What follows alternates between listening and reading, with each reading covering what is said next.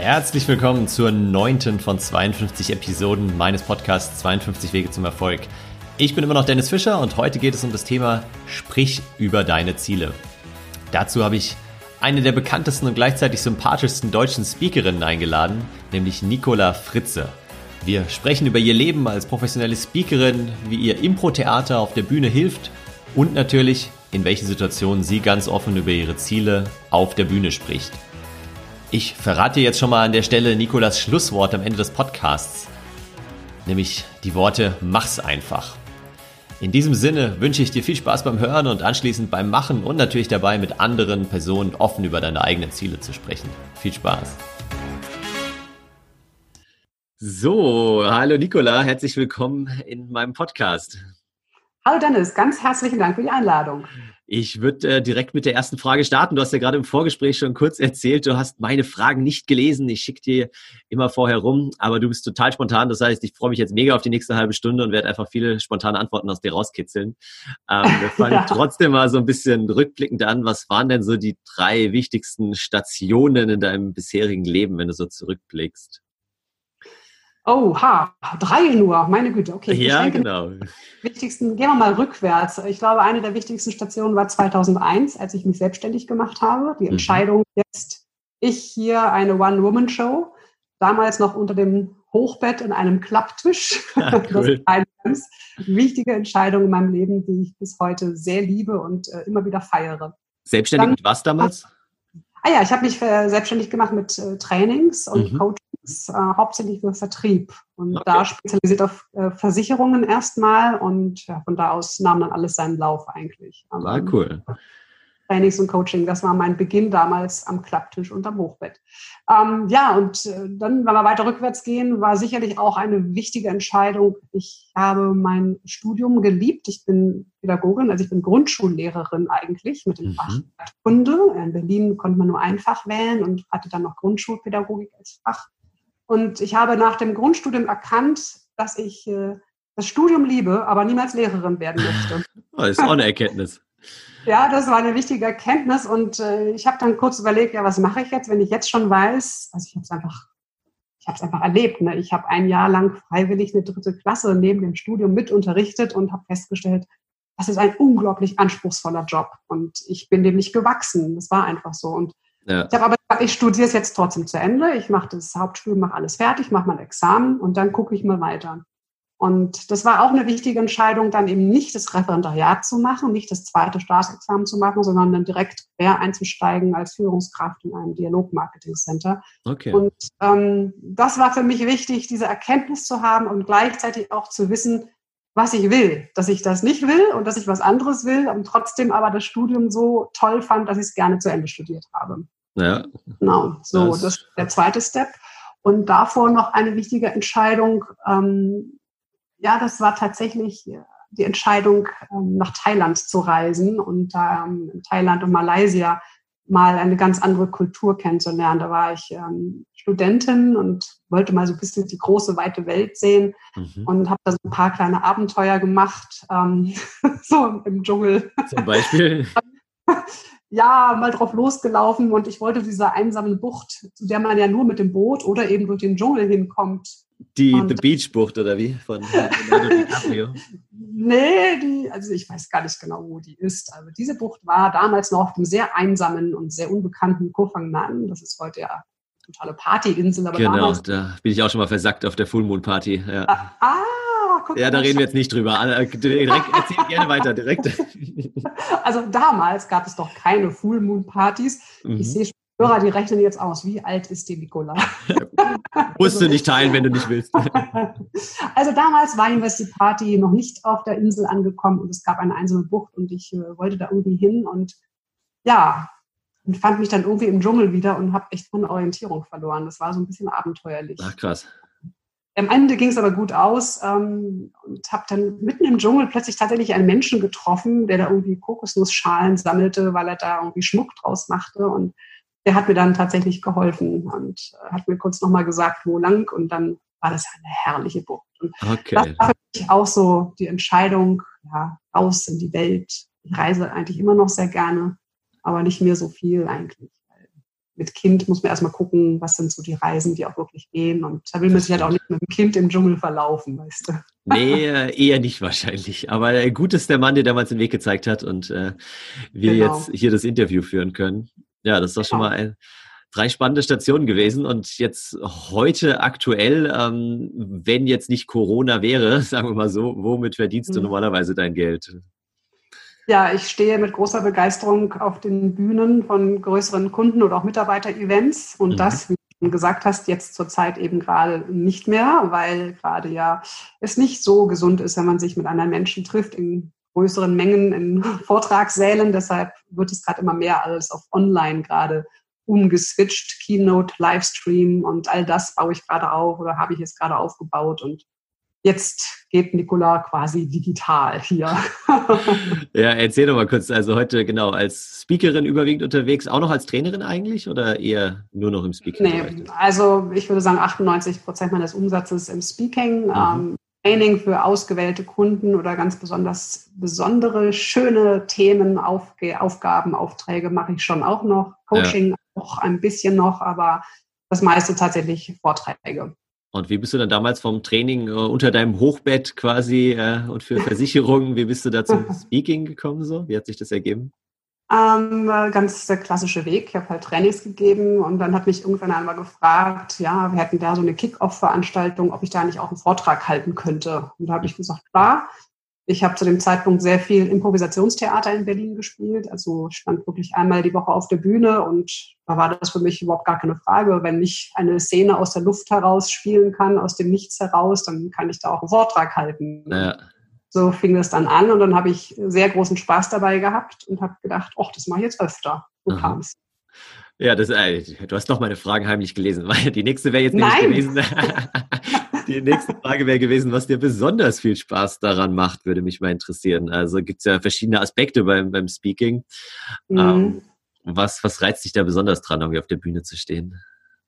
Mich reizt oder mich, mich beglückt, möchte ich eher sagen, dass da so viele Menschen sitzen, die mir ihre Aufmerksamkeit schenken. Das ist ein riesengroßes Geschenk, für das ich unendlich dankbar bin in dem Moment, dass diese Menschen da sitzen und mir zuhören. Das ist erstmal ein, eine unglaubliche Wertschätzung, die ich da empfinde. Und aus dieser Wertschätzung, die ich aus dem Publikum schöpfe, habe ich so diesen unglaublichen Wunsch, denen auch ganz, ganz viel zu geben. Und das ist dann so eine, so eine Energie, die in einem Saal fließt, die von da nach dort fließt. Und ich liebe es, wenn ich dann so Augen sehe, die plötzlich ganz berührt sind oder vielleicht sogar auch ein bisschen feucht werden oder ja. wo ich, da passiert emotional gerade was oder wenn die Menschen sich ausschütten vor Lachen. Also meine Vorträge sind sehr interaktiv und da passiert sehr viel auch im Publikum. Und wenn ich dann sehe, dass die sich dann auch die Lachtränen mal wegwischen ne, oder wenn es so still ist, dass du eine, eine Stecknadel fallen lassen könntest im Saal von tausend Leuten. Das sind so Momente, wo du denkst, wow, ja. Und das erfüllt mich mit, ja, Demut und Dankbarkeit. Ich glaube, das sind so die beiden Dinge. Sehr schön. Und jetzt sagen wir mal ganz ehrlich, es ist einfach auch ein geiles Gefühl. Das muss ich einfach auch sagen. Du stehst da und hast das und kannst den Leuten deine Gedanken mitteilen. ja, genau. Ja, und kannst ja auch so ein bisschen steuern. Gell? Also man weiß ja dann irgendwann schon, wenn man Erfahrung hat, ich kenne es jetzt auch aus meinen Trainings und aus kleineren Speaking-Auftritten so, aber du weißt genau, wenn ich den Satz sage, dann lachen halt 90 Prozent der Leute und wenn ich den Satz sage, dann haben halt irgendwie mindestens 50 mhm. Prozent irgendwie dann doch ein Tränchen im Auge und so. Also ja.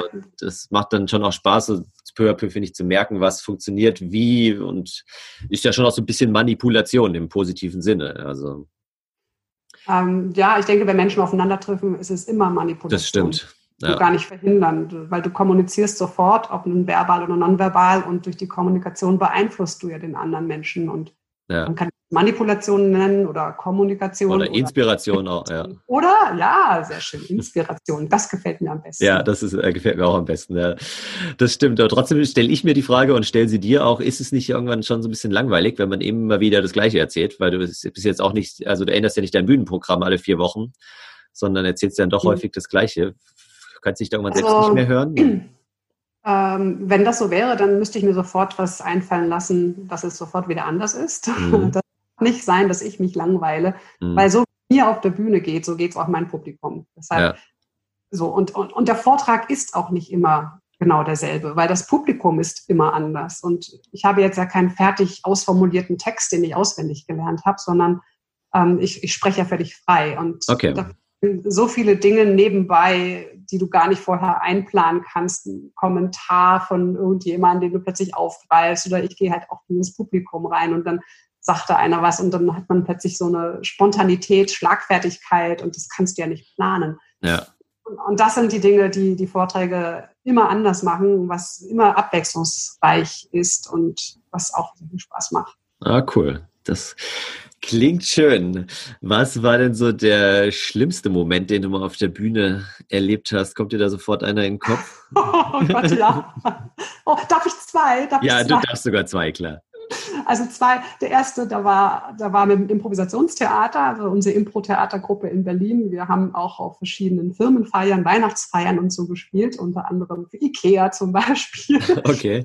Und ähm, es gab eine Weihnachtsfeier bei Ikea, Tempelhof in Berlin. Also falls mir das jemand da hört, ja, der das da erlebt hat, wird sich vielleicht erinnern. Ähm, da hatten wir vorher noch einen Auftritt in München meiner Krankenversicherung und es war alles wahnsinnig hektisch und wir mussten noch das E-Piano holen direkt vom Flughafen und bla bla bla. Und dann kam mit zu Ikea, konnten keinen Soundcheck mehr machen, 300 Leute, großer Saal. Wir spielen los, unsere Headsets funktionieren nicht, wir hören uns nicht, ist ein totales Desaster. Mhm. Und dann sagt einer in der ersten Reihe so richtig laut, was ist denn das für ein Scheiß? so der Moment, beim Impro-Theater bereitest du ja nichts vor. Ne? Du weißt ja. ja nicht, was spielst. Und wir waren auch echt nicht gut, das muss ich so sagen. Aber wenn das dann einer sagt, in dem Moment, in der ersten Reihe, oh, das war bitter, da sind wir alle im Boden versunken. Ja, das glaube ich. Aber habt ihr es noch rausgerissen dann später im Laufe des Abends? Also wir hatten dann eine Pause und in der Pause, und das lernt man beim Impro-Theater, die wirklich sehr, sehr gut, haben wir überlegt, okay, wie, wie richten wir uns jetzt mental wieder auf? Ne? Und hatten wir Strategien und dann haben wir uns mental auch wieder aufgerichtet, waren auch wieder gut drauf, es war trotzdem nicht unser bester Auftritt, aber wir haben es ganz gut wieder hingebogen, sage ich mal. Trotzdem war ich ein halbes Jahr nicht mehr bei Ikea einkaufen. aber das würde mich nicht getraut. das äh, würde mich jetzt noch interessieren. Ihr habt da so Strategien. Verrat doch mal eine Strategie, mit der man sich mental wieder aufrichtet, wenn man vorher irgendwie gesagt bekommen hat, was ist denn das für ein Scheiß? Ja, also der Klassiker ist zum Beispiel, sich wieder als Team einzuschwören, ein paar Übungen zu machen, ein paar Assoziationsübungen und immer den Fokus darauf zu richten, was gerade gut läuft. Mhm. Also was, bei allem Desaster, was haben wir denn trotzdem hingekriegt? Und jetzt lass uns doch mal eine Übung machen, lass uns doch mal hier Teamgeist entwickeln. Ne? Und dann so kreative Sachen sind das, eine Einwortgeschichte erzählen, Assoziationsketten machen, dann okay. Sachen haben wir gemacht und immer wieder zu gehen, okay, das passiert, das kaufen wir ein, das ist klar, wenn man nichts vorbereitet. Beim Impro-Theater ist es so, dass es schiefgehen kann. Das wussten wir alle vorher. Da müssen wir jetzt nicht jammern. Es ist halt jetzt passiert. So, und ja. jetzt nach vorne schauen. So. Okay. Ja, cool. Spannend. Und ja, zweite ich, Geschichte, ja. Genau, also ich habe ein halbes Jahr meine Teelichter dann woanders gekauft und ähm, der zweite, das ist noch gar nicht so lange her, ich überlege gerade, ich glaube 2018 war das, ähm, eine große, große Tagung für Assistentinnen. Und ich konnte vorher nicht in den Saal keinen Technikcheck machen, weil der vorher noch belegt war. Und dann kam ich hin, schließe mein Notebook an und es geht gar nichts. Also mein Notebook hat sich plötzlich nur noch mit Bluescreen aufgehangen. Der Techniker mhm. meinte, oh, die Festplatte scheint abgeschmiert zu sein. Und dann habe ich noch gedacht, okay, kein Problem. Ich habe dann meinen mein USB-Stick dabei. Ne? Komm, gib mir dann euren Rechner, dann machen wir das. Und dann ging das aber auch alles nicht. Ah. Dann ist der Ton ausgefallen. Also äh, es war eine reine Katastrophe. Ich weiß gar nicht. Irgendwie habe ich den Vortrag dann noch hingebogen aber es mussten halt, weil wir deutlich später waren, dann immer mehr auch gehen, weil sie ihre Flüge oder Züge kriegen mussten. Das ah, heißt, shit. der Taxal leerte sich zunehmend. Also ich war völlig fertig und dann war ich total glücklich, weil danach ganz viele zu mir kamen und sagten, boah, so toll und so super, wie sie das jetzt hier gemeistert haben. Und ich so, echt jetzt? Also ja, das war ein Desaster. Aber ja, ja aber das ist auch eine Kunst, gell, das dann so spontan doch irgendwie einigermaßen hinzubiegen. Also ich kenne es ja halt auch so aus ein paar Trainings, wo dann hin und wieder mal was schief geht oder Material nicht angekommen ist, was ankommen sollte vielleicht. Und ja, äh, also es kommt sehr selten vor, aber dann muss man halt spontan improvisieren und die Teilnehmer wissen ja gar nicht, was sie verpassen teilweise. Also die haben dich ja vorher wahrscheinlich noch nicht erlebt auf der Bühne und wissen gar nicht, ja. wie es vielleicht sonst wäre und waren immer noch begeistert dann. Also das stimmt. Dann weiß es halt nicht, dass es dass das war. Ja. Äh, ja, gut. Wir sprechen ja auch so ein bisschen äh, zu meinem Buchkapitel Schweigen ist Silber, Reden ist Gold, habe ich es genannt. Also, dass es darum geht, über seine Wünsche und Ziele auch zu sprechen und zwar auch auf der Bühne sogar zu sprechen. Also, ich habe in dem äh, Buchkapitel da so ein bisschen beschrieben, wie ich halt mal bei dieser 12 Minutes Me Veranstaltung war und da durchaus offen dann auch über meine Wünsche geschrieben habe, mal ein eigenes Buch zu schreiben. Und so. Und daraus hat sich halt sehr viel ergeben. Deswegen mhm. wäre jetzt auch die Frage an dich, ob du durchaus auch offen so über deine Wünsche und Ziele sprichst, auf der Bühne vielleicht sogar oder zumindest mit, mit Freunden und Kollegen ähm, und was sich daraus vielleicht schon ergeben hat in der Vergangenheit. Ja, ich habe deine Geschichte gelesen, weil ich bin ein großer Fan von deinem Buch und ich fand das äh, ganz schön, so zu sehen, wie sich dann tatsächlich da auch dann Kontakte ergeben haben, die dir bei der Verlagssuche dann auch wirklich geholfen haben. Also das sind natürlich schöne, schöne Geschichten, wenn das so funktioniert. Ich ja. habe so eine Geschichte ehrlich gesagt, hm, glaube ich, noch nicht erlebt. Ähm, weiß nicht. Ich unterscheide so ein bisschen zwischen Ideen, Wünsche, Ziele. Ich habe mhm früher, glaube ich, sehr viel häufiger über meine Ideen gesprochen, die ich habe. Und bin damit aber tatsächlich auch so ein, zwei Mal ganz schön auf der Schnauze gelandet. Nase. Willst du ein Beispiel nennen? Was? Also, ich hatte eine Buchidee oder einen hm. Titel, eine Titelidee für ein Buch und ähm, habe das ganz freizügig so erzählt und hatte aber noch nicht die Zeit, damit anzufangen. Also es war für mich so ein Projekt, was ich eher in einem Jahr oder so beginnen wollen würde. Mhm. Und ich war damals noch sehr blauäugig und habe es halt erzählt und kurzerhand war danach, äh, hat es nicht lange gedauert. Dieses Buch mit diesem Titel dann auch tatsächlich erschienen. Also nicht mein Buch. Ich wollte gerade sagen, genau, nur nicht äh, nur, nur, mit einem anderen Autor. Genau. Ja, das ist blöd. Genau. Also der Titel, den fand ich halt total cool und wollte ich unbedingt. Und, ähm, das hat mich sehr vorsichtig gemacht. Ja. Ich bin noch blauäugig, aber nicht mehr ganz so. Deshalb halte ich meine Ideen, die ich habe, ein bisschen zurück oder überlege sehr genau, mit wem ich darüber rede. Und da habe ich natürlich hier meinen Austausch mit Menschen, denen ich vertrauen kann, über denen ich gerne über Ideen rede. Über Ziele spreche ich tatsächlich erst dann, so wie du es auch in deinem Buch schreibst, wenn ich so die ersten Schritte begonnen habe. Mhm. Also ich möchte mich da auch, ja, ich fühle mich dann auch glaubwürdiger, wenn ich über dieses Ziel spreche, wenn ich so die ersten Meter schon gegangen bin und äh, schon so eine Wegrichtung eingeschlagen habe. Ja. Und dann finde ich es sehr motivierend, auch über Ziele zu sprechen, weil ja dann auch deine Freunde oder auch Kunden immer wieder nachfragen, oh, und wie weit ist es denn jetzt? Wann ist es denn soweit? Wann seid ihr denn jetzt online und so weiter? Ne? Und das finde ich dann auch eine schöne Energie, die man nutzen kann. Genau, erzeugt wieder so einen positiven Druck. Ja, aber der Punkt, den du genannt hast, ja, ich bin auch immer hin und her gerissen oder auch wenn ich jetzt Startups gecoacht habe in den letzten Jahren und so oder auch Freunde, Bekannte, die viele haben dann halt auch schon irgendwelche Ideen und sagen mir, ja, Dennis, ich habe da so eine Startup-Idee, das wird voll cool, aber ich kann dir jetzt noch nicht sagen, was es ist. Und dann denke ich mir immer, ja, pff, dann behalt's für dich. Aber äh, ganz ehrlich, deine mhm. Idee, die hatten auch schon 150 andere weltweit. Nur mhm. hat es halt noch keiner umgesetzt. Und es geht ja nicht um die, die die Idee haben, sondern um die, die es machen. Genau. Du bist halt jetzt einmal so ein bisschen, hast dich da verbrannt, äh, weil du die Idee dann geteilt hast und jemand anders hat dann vielleicht kopiert oder hat es kopiert. Das ist halt mhm. echt schade, aber generell bin ich immer schon ein Fan davon, lieber über die Ideen sprechen und ich habe auch jeden Tag irgendwie zehn Ideen für irgendwelche Startups und Unternehmen und so, aber echt? überhaupt wow. keine Zeit und Lust. Ja, zehn pro Tag ist ein bisschen viel, aber vielleicht eins, zwei, ja, äh, fallen mir immer so zwischendurch ein, wenn ich halt irgendwo wieder was sehe, wo was nicht richtig gut funktioniert. Aber äh, natürlich mache ich die nicht, weil ich dann total meinen Fokus irgendwie verliere. Und das wäre doch eigentlich cool, wenn es eine Plattform gibt, oder vielleicht gibt es das ja auch, wo man so Ideen reinhacken kann und sagen so, hier, das sind alle Ideen, da kann jeder reinschreiben und der, mhm. der wirklich hat oder finanzielle Mittel hat, oder sagt, boah, ich investiere jetzt da mal rein, der schnappt sich die Idee dann einfach und macht mal. Das ja, das mal. stimmt. Ja, das ist ganz cool. Es gibt so founderio.com oder so. Das ist so eine, so eine Co-Founder-Plattform, wo du jetzt sagst, ich habe eine Idee und suche einen Mitgründer. Und ich dachte, da gibt es auch mal quasi Leute, die nur Ideen reinstellen und dann andere Leute suchen, mhm. die, die die umsetzen. Aber es ist eine ganz, ganz coole Idee, um beim Wort Idee zu bleiben. Ja, äh, genau. das stimmt. Aber, Aber genau, ja? Ich wollte dich noch fragen, wie machst du es denn mit Wünschen? Also wir haben jetzt über Ideen mhm. gesprochen. Ziele, aber du hast ja auch Wünsche angesprochen. Formulierst du deine Wünsche? Also ich, Wünsche sind nochmal so ein anderes Thema, oder? Ja, das stimmt, ja. Also für mich sind also Wünsche und, und so Träume und so wirklich, ähm, die behalte ich schon auch eher für mich, muss ich sagen. Ja, also die teile ich mit meiner Partnerin und äh, vielleicht mit meiner Familie und so oder mit ganz engen Freunden. Ähm, aber aus diesen Wünschen versuche ich halt immer, der eher so ein bisschen äh, strukturiert und auch rational manchmal unterwegs ist, versuche ich dann quasi komplett konkrete Ziele abzuleiten.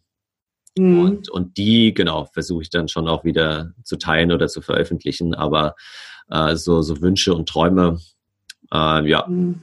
behalte ich auch eher so im engeren Ra Rahmen. Ich habe jetzt, ist mir nämlich gerade in dem Moment, wo wir darüber reden, ist mir aufgefallen, in einem meiner Vorträge, in dem Vortrag Loslassen ist das neue Anpacken, mhm. stehe ich auf der Bühne und wünsche mir tatsächlich was. da wünsche ich mir, ich mache da so eine, so eine Fesselgeschichte, ich lasse mich da an Handschellen legen und dann ähm, entfessel ich mich da und so. Und, ähm, mhm. und dann sage ich, ich wünsche mir tatsächlich von jedem Einzelnen von Ihnen, der da im Publikum sitzt, ne, wünsche ja. ich mir, dass Sie alle noch mehr Verantwortung für ihr Handeln übernehmen. Mhm. Und das ist tatsächlich ein großer Wunsch, den ich habe. Ja. Also, den ich auch öffentlich äh, immer wieder laut formulieren würde. Ich glaube, wir alle können noch mehr Verantwortung übernehmen für das, was wir tun oder nicht tun. Ja. Das wünsche ich mir. Ja. Das habe ich formuliert, siehst du. Sehr schön. Ja, ich genau, hatte auch noch eine Frage zum Thema Ziele, weil du auch sagst, so, sobald du die ersten Schritte gegangen bist, dann sprichst du schon auch darüber, weil dann können sich natürlich auch wieder Sachen ergeben und andere Leute können dich unterstützen und so.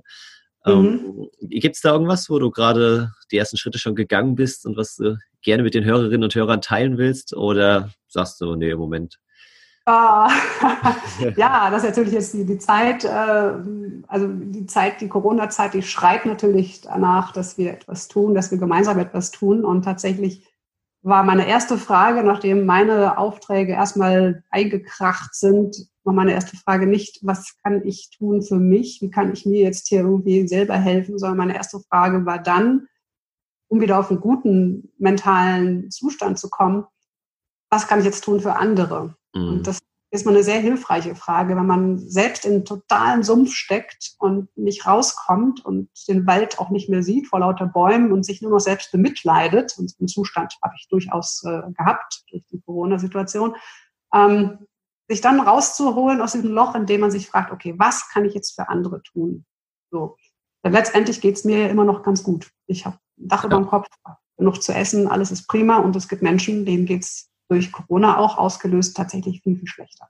Und dadurch ist eine ganz tolle Idee entstanden, ähm, so eine Charity-Idee, die heißt Hier und Heute, wo wir tatsächlich äh, Aufgaben verteilen, wo die Menschen aktiv werden, wo sie sich selbst etwas Gutes tun, wo sie etwas Gutes für andere tun und dabei auch noch tatsächlich Geld in einen Topf kommt, in einen Spendentopf.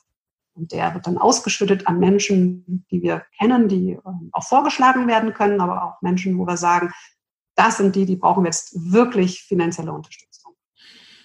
Jetzt sind wir natürlich zeitverzögert so ein bisschen. Ähm, das startet jetzt äh, im, Ostersonntag und geht dann bis Anfang Mai. Und ich hoffe, dass wenn dieser Podcast online ist, dass wir so viel Erfolg hatten mit diesem Projekt. Ähm, dass es eine zweite Auflage gibt. Ja, und dass wir noch mehr Spenden einsammeln und noch mehr Menschen unterstützen können. Das, das wäre auch mein Wunsch. ja, Wahnsinn. Aber das, das hoffe ich wirklich auch. Also sehr, sehr inspirierend, muss ich sagen. Gerade in der jetzigen Zeit, wie du schon sagst, wo halt viele jetzt nur noch gucken, äh, was können sie für sich tun, wo können sie hier noch irgendwie Staatshilfen mitnehmen und so weiter. Oder klar, viele kämpfen auch ums Überleben, das ist logisch. Nichtsdestotrotz äh, mal um die Ecke zu schauen und zu sagen, ja, wie kann man anderen Menschen noch helfen? Das ist, glaube ich, auch ja, ein sehr befriedigendes Gefühl. Ja. Absolut. Das, also helfen macht glücklich. Und das können wir gerade in dieser Zeit jetzt so intensiv erfahren. Und es ist verständlich, wenn Menschen aus Angst erstmal so eine Wagenburg um sich rumbauen und sagen, mir das meiste Klopapier und meine Nudel teile ich mit niemandem und das ist alles nur für mich, ja. Und das ist ja auch eine Angst, die aus einer Hilflosigkeit heraus resultiert, aus ja. einer enormen Unsicherheit, aus, man kann das ja alles nicht einschätzen. Das ist schon auch verständlich. Und, und zugleich finde ich, ähm, ist gerade für diese Menschen, die mit diesen Ängsten ja auch sehr belastet sind, echt hilfreich zu überlegen, was habe ich denn noch? Also ist jetzt hier wirklich meine Existenz bedroht? Muss ich hier morgen aus der Wohnung raus? Schlafe ja. ich jetzt rein? Ne? Oder geht es mir noch so weit gut, dass ich Menschen, denen es noch schlechter geht als mir, jetzt wirklich noch irgendwas Gutes tun kann? Und das hilft wieder einem selbst auf die Beine. Ja, nee, kann ich äh, nur unterstreichen. Das äh, stimmt echt, ja.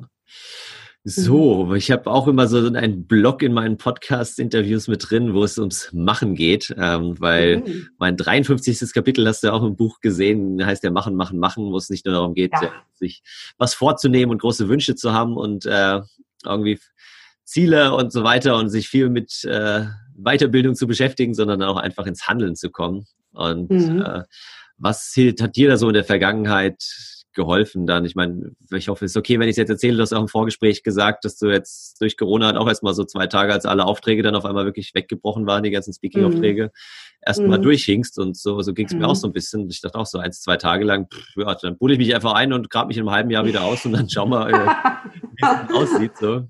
Das Aber, sieht da nicht gut aus, das sage ich dir schon nee, mal. Nee, wahrscheinlich nicht. Nee. Was, was hilft dir in solchen. Momenten oder auch ansonsten, wenn du dir was vornimmst, dann wirklich mhm. ja, ins, ins Tun zu kommen, ins Machen zu kommen? So? Ja, das ist eine sehr, sehr gute Frage, Dennis. Ähm, es hängt natürlich immer ein bisschen von der Situation auch ab. Äh, was ist es? Ich versuche das mal gerade in meinem Kopf zu sortieren. Gerne. Also die, durch die Corona-Situation war auf jeden Fall das, was mich zum Machen gebracht hat, war weg, also wirklich, wie ich gesagt habe, der Fokus weg erstmal von mir und mhm. dann überlegen, was geht. Aber wenn ich jetzt mal losgelöst von dieser sehr speziellen und schwierigen Situation von Corona gucke, was, was bringt mich zum Machen, dann ist es die Neugier, mhm. zu sehen, wie es ist, wenn es dann gemacht ist, wenn es dann wirklich läuft. Also ich bin einfach wahnsinnig neugierig. Aha. Und ähm, es ist so eine Neugier und es ist so ein, ich weiß gar nicht, wie ich das nennen soll. Ich habe ich hab dann eine Idee, die finde ich irgendwie cool und dann mache ich einfach, weil ich einfach neugierig bin und wissen will, ja, wie wird es jetzt? Okay. Diese, diese Spannung, also ich mache auch manchmal, das heißt manchmal, ich habe schon viele Sachen gemacht, die total Rohrkrepierer waren, ja. ja. Halt, ich zahle auch manchmal einen Preis für, so ist es nicht. Ist ja nicht alles gut, was ich mache, ja. Ich bin meistens neugierig, wie funktioniert es. Und deshalb mache ich einfach. Okay. Ja, also dann, gucke ich manchmal, ja genau, das ist vielleicht auch noch eine Strategie. Ich schaue, was habe ich jetzt und was will ich haben? Aha. Also was ist schon da und was soll noch da sein in Zukunft? Und dann habe ich ja so einen kleinen Gap, so, so eine Differenz und dann gucke ich, welche Bausteine brauche ich, um von hier nach da zu kommen und dann laufe ich los. Okay, also schon auch so wieder dieses Thema Ziele, in Anführungszeichen, Wünsche, wo will ich hin, dass du vorher so ein bisschen definierst, wo möchte ich eigentlich landen, wo bin ich gerade und dann wie komme ich dahin, so ein bisschen wie so ein Bergführer, der ja, genau. dann halt äh, sich den Weg entsprechend suchen muss, um dahin zu kommen. Ja. Richtig. Mhm. Okay. Ja, cool. Hast du, helfen dir dabei irgendwelche bestimmten Tools? Also nutzt du da auch irgendwas technisch oder bist du wirklich so mit Stift und Papier am liebsten unterwegs oder wie? Nee, ich bin, da, ich bin totaler Trello-Fan. Ah, okay. ja, ich, ich liebe es, weil ich habe Trello halt immer auch dabei, natürlich auf dem Smartphone und mhm. ich gehe sehr viel noch draußen auch spazieren und äh, mache so meine Morgenspaziergänge und die sind für mich sehr wichtig, weil da auch immer so viele Ideen entstehen. Und ich finde es einfach großartig. Dann kann ich so beim Spazierengehen schnell noch eine neue Liste oder eine neue Karte bei Trello anlegen und schnell mal eine Notiz reinsprechen. Und, ähm, und so sammle ich meine gesamten Ideen und das dann immer dabei. Okay, ja, ich liebe, ich liebe es auch. Also echt gerade so diese Kanban-Spalten, äh, dann halt auch zu sehen, was habe ich schon geschafft, was habe ich noch vor mir. Ja. Und dann kann man mittlerweile echt viel machen, gell? auch mit äh, Bilder hochladen und dann das ja. zuweisen, wenn man irgendwie zu zweit oder zu dritt dran arbeitet und so. Das genau, also ich ich finde das ein super Tool. Ich bin sonst nicht so wahnsinnig fortschrittlich, was digitale Tools sind, äh, betrifft, aber das muss ich sagen, das nutze ich auch schon ziemlich lange, das Trello. Ja. Jetzt noch zwei Ratschläge, die meine Hörerinnen und Hörer gerne von dir hätten. Zum einen ein Buchtipp. Was ist so ein Buch, wo entweder vielleicht was ganz Aktuelles, wo du sagst, oh, das habe ich jetzt gerade erst gelesen, äh, das war mega inspirierend oder cool, oder was so ein Klassiker ist? Ne? Also du meinst jetzt ein, ein, ein Buchtipp, Abgesehen von dem hervorragenden Buch von. Ja, nein, darüber sprechen wir jetzt nicht. Von Dennis Fischer.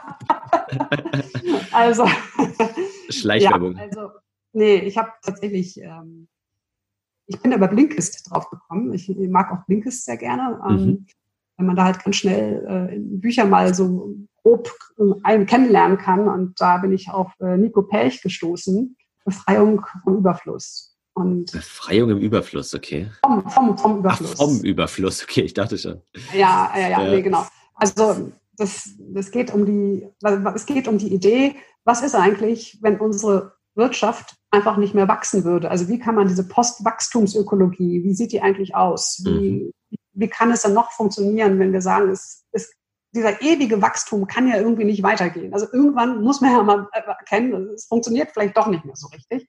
Und da hat der Nico Pech, finde ich, äh, sehr interessante Strategien und Gedanken, die ich sehr inspirierend fand.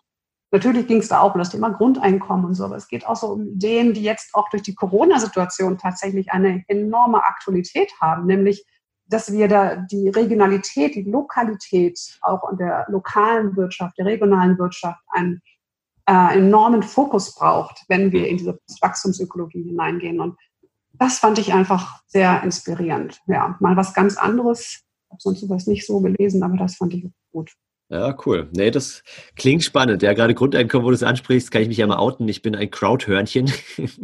Ein Crowdhörnchen. Crowdhörnchen. ähm, und zwar diese, gibt ja diese Plattform, vielleicht kennst du ja auch die Seite meingrundeinkommen.de. Äh, die mhm. habe ich auch schon vor zwei oder drei Jahren entdeckt. Fand ich ganz cool. Die haben halt so ein ähm, ja, Verein gegründet quasi und sammeln Spenden monatlich und sobald 12.000 Euro zusammenkommen, ähm, verlosen sie wieder ein Grundeinkommen. Also ein Grundeinkommen sind dann zwölf mal 1.000 ah. Euro pro Monat und dann muss man halt so ein bisschen berichten, Blogartikel schreiben und einfach ähm, von seinen ah. Erfahrungen berichten. Also die wollen quasi ein Prototyp oder haben ein Prototyp gebaut und haben da jetzt schon, ich nagel ich nächst hunderte von, hunderte von Grundeinkommen verlost. Also so ein bisschen wie eine Lotterie. Der, die einen zahlen ein, die anderen kriegen es ausbezahlt, aber dadurch sammeln sie halt schon jede Menge praktische Erfahrung, was ja die Regierung halt nicht irgendwie hinbekommt. Ja. Wenn man da toll. regelmäßig spendet, ich spende da monatlich so einen kleinen Betrag, dann mhm. ist man Crowdhörnchen und ähm, nimmt dann automatisch auch an den Verlosungen teil und so. Und das ist cool. ganz, ganz cooles Konzept, finde ich. Das kannte ich noch gar nicht. Danke für diesen Tipp.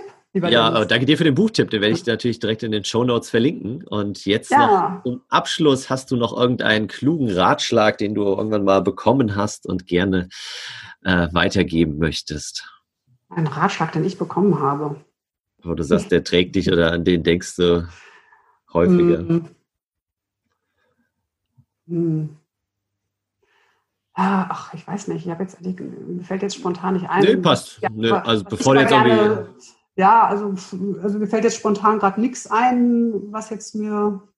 Ja, nee, nee, also überhaupt kein. Also was ich aber auf, was ich gerne mitgeben möchte, weil ich weiß nicht, ob das auch noch ist, eine Frage von dir ist, aber was ich gerne den Menschen mitgeben möchte, ist, ähm, so dieses mach's einfach. Also mhm. mach einfach, leg los, mach's dir auch einfach, ja, und, und hör auf, immer sich selbst so unglaublich zu hinterfragen. Ich glaube, wir müssen viel mutiger sein, gerade in Zeiten wie jetzt, müssen wir mutiger sein und einfach mal machen. Also mein Ratschlag, wenn ich. Wunder, wunderschöner Schlusswort, vor allem die Formulierung, mach's dir auch einfach, fand ich perfekt. Mhm. Ja, das ist wichtig. Wir müssen ja äh, das Leben genießen, oder? Ja, genau, richtig. Cool. Dann äh, zum Abschluss darfst du uns noch sagen, wo die Hörerinnen und Hörer dich am besten finden können, über welchen Kanal du am besten erreichbar bist und gerne antwortest. Das ist ganz einfach auf www.nicola, Nicola mit C, Fritze, wieder Nachname fritze.de in einem Wort. nicolafritze.de, aber das wirst du sicher auch in deinen Shownotes verlinken. Richtig. Perfekt. Dann ja, vielen, vielen Dank für die Zeit und äh, die inspirierenden Antworten. Hat echt Spaß gemacht. Danke dir, Nicola. Es war mir ein großes Vergnügen und ich danke dir, Dennis. Ja, mach's einfach. Sagt sich immer so leicht. Das kenne ich aus eigener Erfahrung und natürlich von unzähligen Coachings, die ich gegeben habe.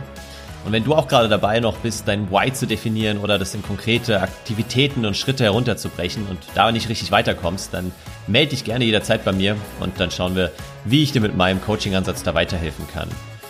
In der nächsten Woche kommen wir jetzt in den neuen Block meines Buches, in den zweiten Bereich, nämlich zum Thema Selbstmanagement und starten da gleich mit einem interessanten Interview zum Thema Morgenroutine. Wunder geschehen morgens um fünf ist die Überschrift.